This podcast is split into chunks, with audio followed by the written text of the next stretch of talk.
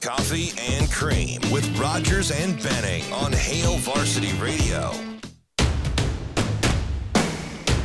Well, we hope you like baseball because that's what we just went in, into all last segment, and we'll finish our thoughts here. It's Coffee and Cream in the Morning on Hale Varsity Radio, powered by Currency. Damon Benning, Andrew Rogers, pitchers and catchers reported yesterday, and. Um, i- So, if you're everybody else following, will al- finish it. right, if you're following along on social media, you can see who is actually down in spring prepar- preparing for the WBC. But uh, we we got stuck going into the break on the NL Central.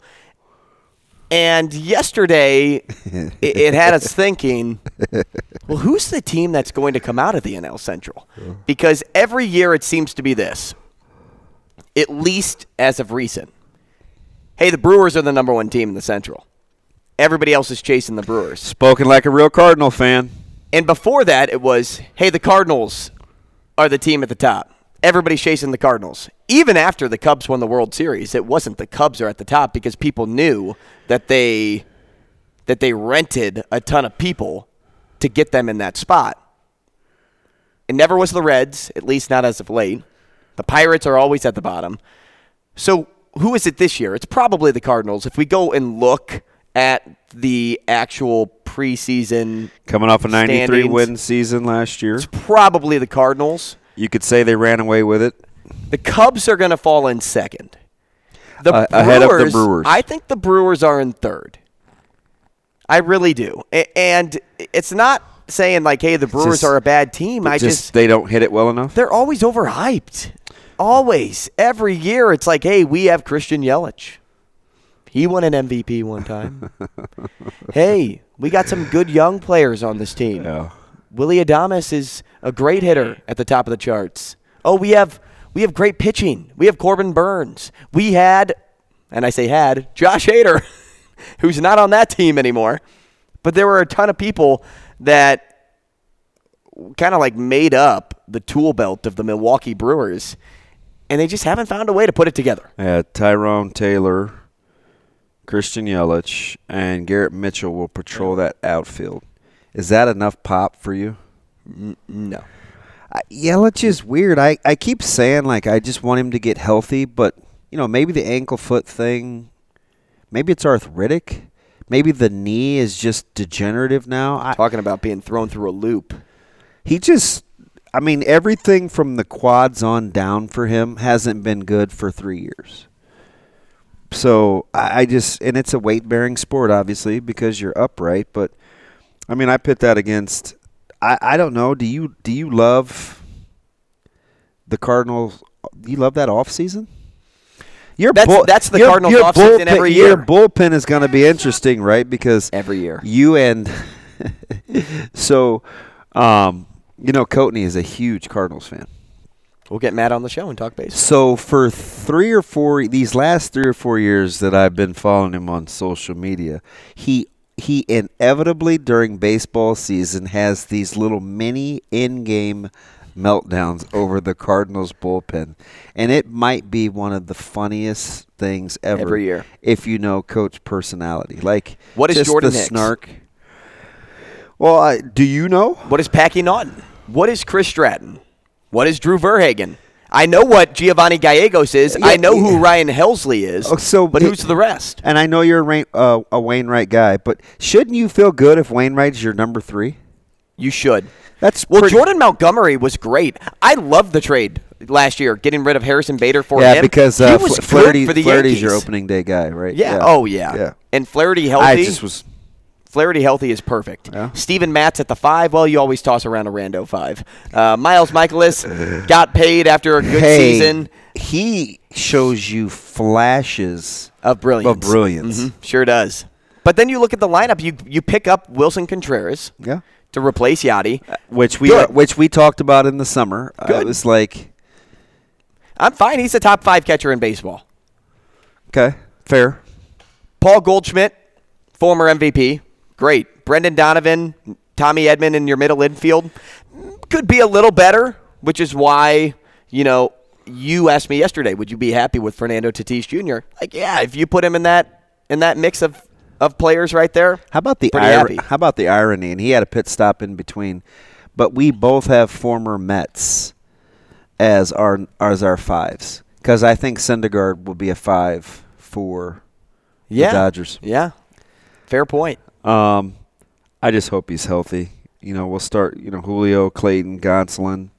We get Dustin May back, which Mm-hmm. will help, and then Noah Syndergaard. But I just wonder for you guys. First of all, I think the West is going to be a bear. Uh, I don't, yeah, we'll the take Rockies. It, yeah, we'll- they're great. Wow, hater raid. It's Thursday oh, for that sorry. deep down body hate. The Sorry. Giants will bounce back, and Thank they you for won't paying recapture for the part glory of, Nolan two Arenado's years ago. Contract. But the Padres will be extremely formidable. So uh, well, yeah, because they're built well. Yeah, and you know, maybe cap, maybe what will happen in Philly happen with the Giants with Kapler because he seems to be a guy that he's so unconventional and so quirky. Maybe he'll wear out his welcome. Maybe he only needs young guys. Right. And I think that listen, they were trying to get better behind the dish uh, last year, and they had their struggles. But you assume, and it's an odd year, that the Giants will be good or better. Y- yeah, better. I mean, I- all the stuff that we- happened in the is cer- offseason with the- them. The West is certainly better than the Central, don't you Right. think? All that stuff with Aaron Judge in the offseason was like, holy cow, what are the Giants like who are they right now? They lack middle infield depth. They have Mitch Haniger, right? Yeah. Which is a great addition. I thought he was a fantastic player in Seattle. Conforto is always Mr. Consistent. Like another Met, right? We talked about Jeff McNeil. Mr. Consistent right there. Um, they have rotation depth. I read something the other day because we were talking about the Padres payroll, and meanwhile the Mets say, "Hold my beer," or my Gatorade, or Prime. I think the kids are into Prime now. Have you seen that? drink? Yeah, is that is that the Jake Paul drink? I don't know. I don't. Come on, man. Pop culture. it's not my strong It suit. is. Oh, Logan Paul. I'm sorry. One of those Pauls. I knew it was a Paul. Uh, And KSI. it- so including taxes and penalties. Do you know what the Mets' projected payroll is? Um, including taxes and penalties. projected payroll. I don't know what. So, I'll give you within forty million. oh wow, oh thank you, that's generous. Uh, projected payroll. I'll give you within fifty million. Give me, give me two eighty. Shane, the projected payroll with taxes and 420. penalties. Four sixty-five. Wow. You you cracked What are the me up. taxes on that? high. It's got to be. It's got to be 120, 30 mil. Uh, So two eighty would make sense for the salary of the players. It's well, it's got to be north of that Well, you- what did you say? You because said the pod four- because the Padres Oh, you said are like four over- sixty five. I'm Yes. sorry. I'm sorry. So Yeah. yeah, it would be north of two eighty. It'd be a little over three. because the Padres are over three hundred right. and just payroll. I mean that's Sheesh. but Jeez he, Louise. but he is he is right the richest owner in baseball. And the And you Mets can do that. And the Mets have gone out can do that. and spent. We we should uh we got to catch up and get what he's doing with The, Let Met, It the Fly. Mets are over. We're gonna get the light skinned guy on, and we'll talk Mets expectations. the light skin guy. Severe. Oh, it's like what? he hates when I call him that. We'll talk why he hates the NBA, the Mets expectations. You two can have a segment on why you hate the NBA. Hey, we should also get Jim Duquette on, and I'll give you his not, information. not not to be confused with Dan. no, Jim Duquette, former front office. Oh, yeah. a guy for the uh, Orioles, and, John Larquette. he Shane. was with the Mets, I think, He's- too, at one point. He's doing a reboot.